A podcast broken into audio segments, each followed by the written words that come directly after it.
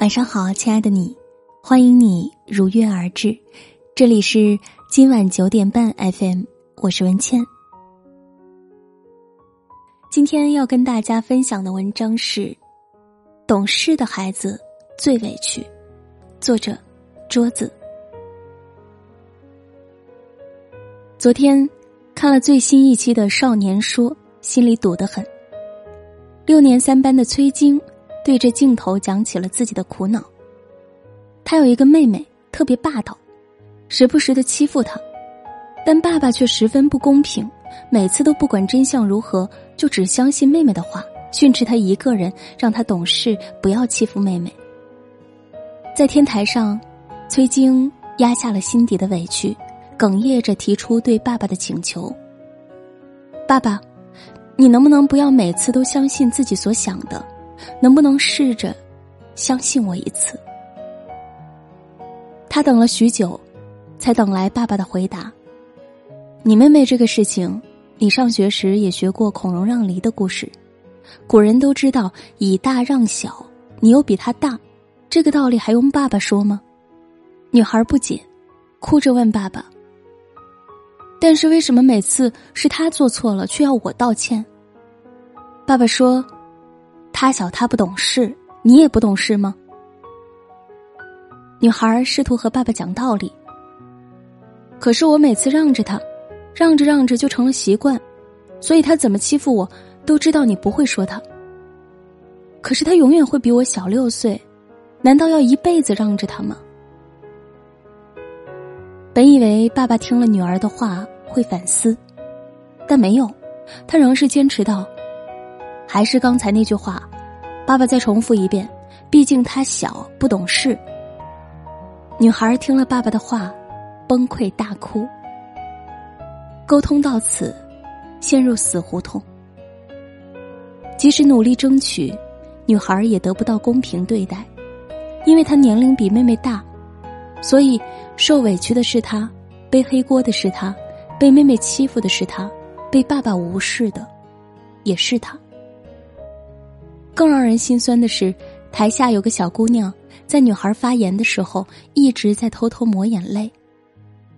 站在她周围的同学们都说，她家也是这样，她弟弟仗着自己小，经常打她，她都不敢反抗，因为爸妈也不管的。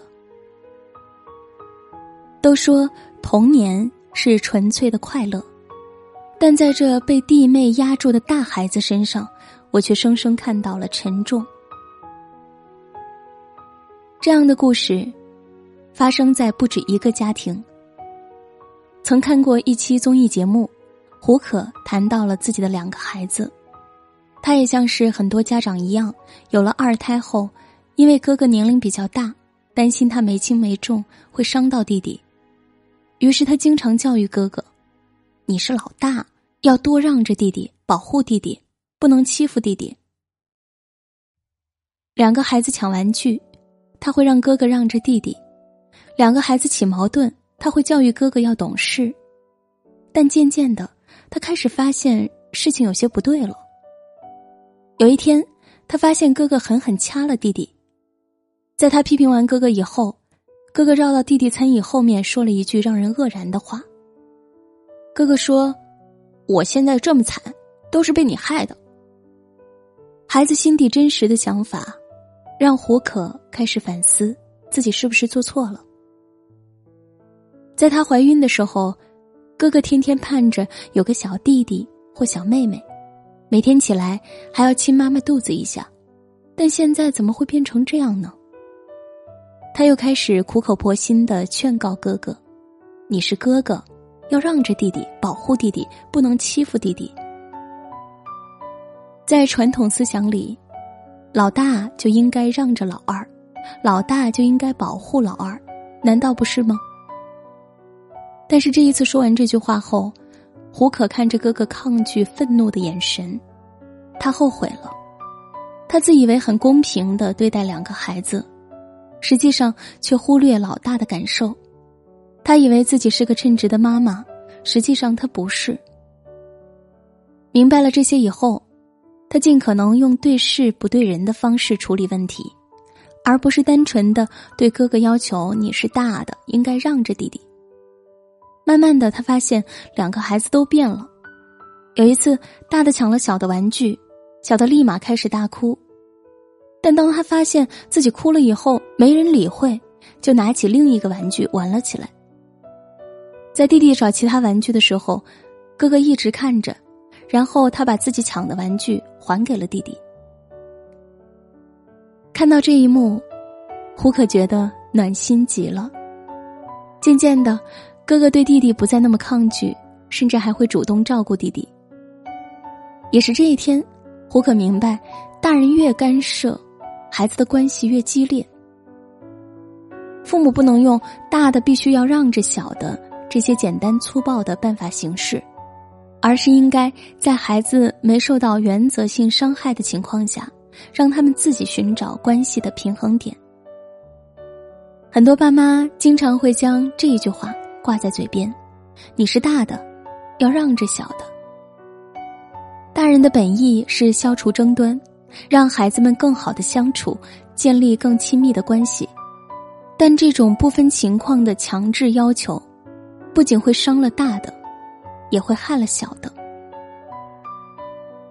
简书上有位网友讲过自己的经历，他说，在他小时候是家里最小的孩子，和哥哥姐姐们一起玩发生矛盾后，不管自己是对还是错，大人看见了都会训斥哥哥姐姐。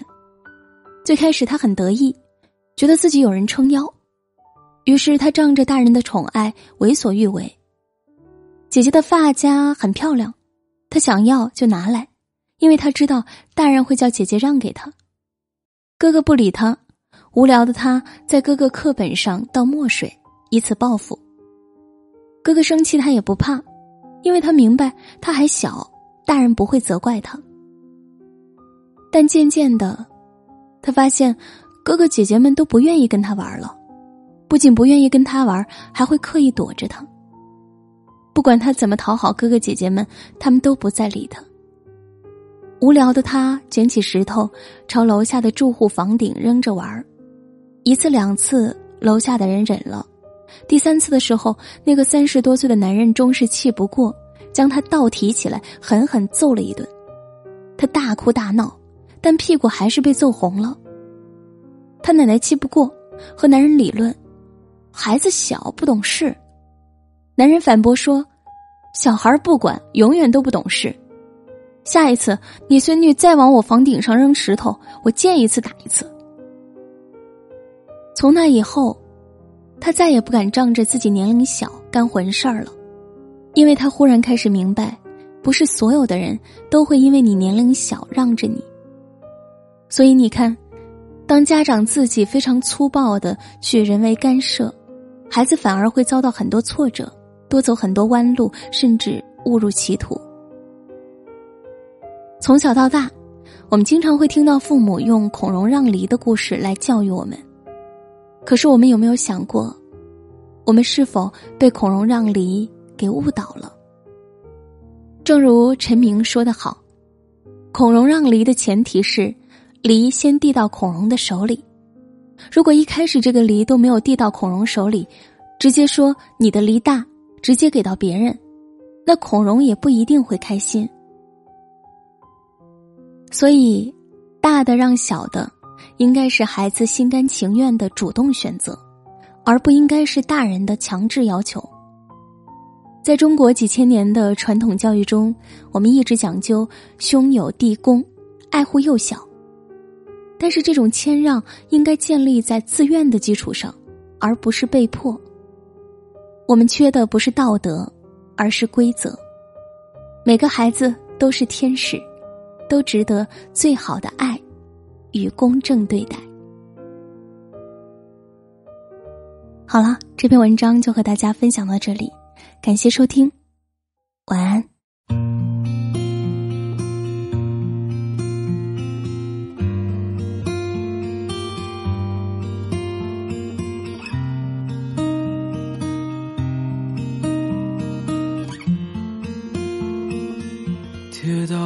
赤脚追晚霞，玻璃珠贴个英雄卡，顽皮筋迷藏石桥下，姥姥有那些作业吧？铁门前蓝黄银杏花，茅草屋可有住人家？放学路打闹嬉戏更见流水哗啦啦。我们就一天天长大，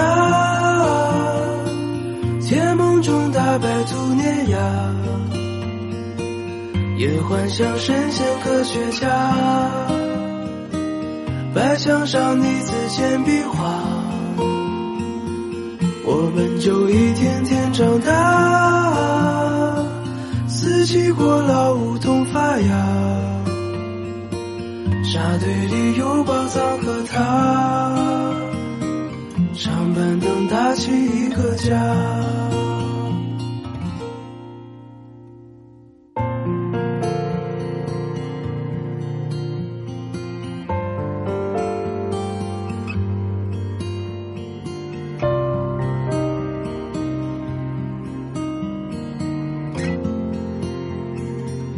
日子总慢得不像话，叶落满池塘搬新家，二十寸彩电披上发，五点半大风车动画，晚饭后那凉星月下，萤火虫微风弯月牙，大人聊听不懂的话。鬼怪都躲在床底下，我们就一天天长大，记忆里有雨不停下，蝉鸣中闷完的暑假，新学年又该剪头发，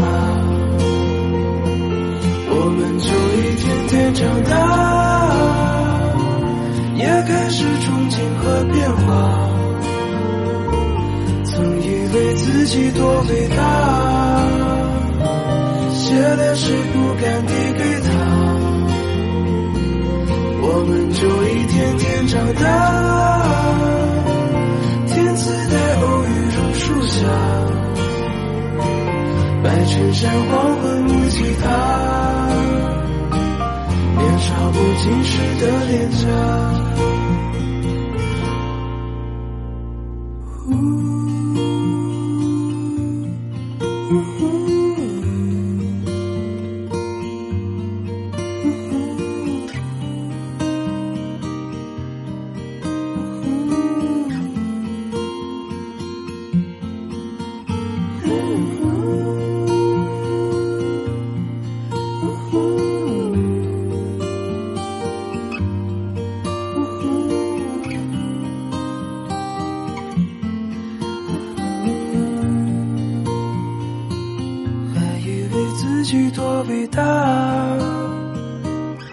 乐是不敢递给他，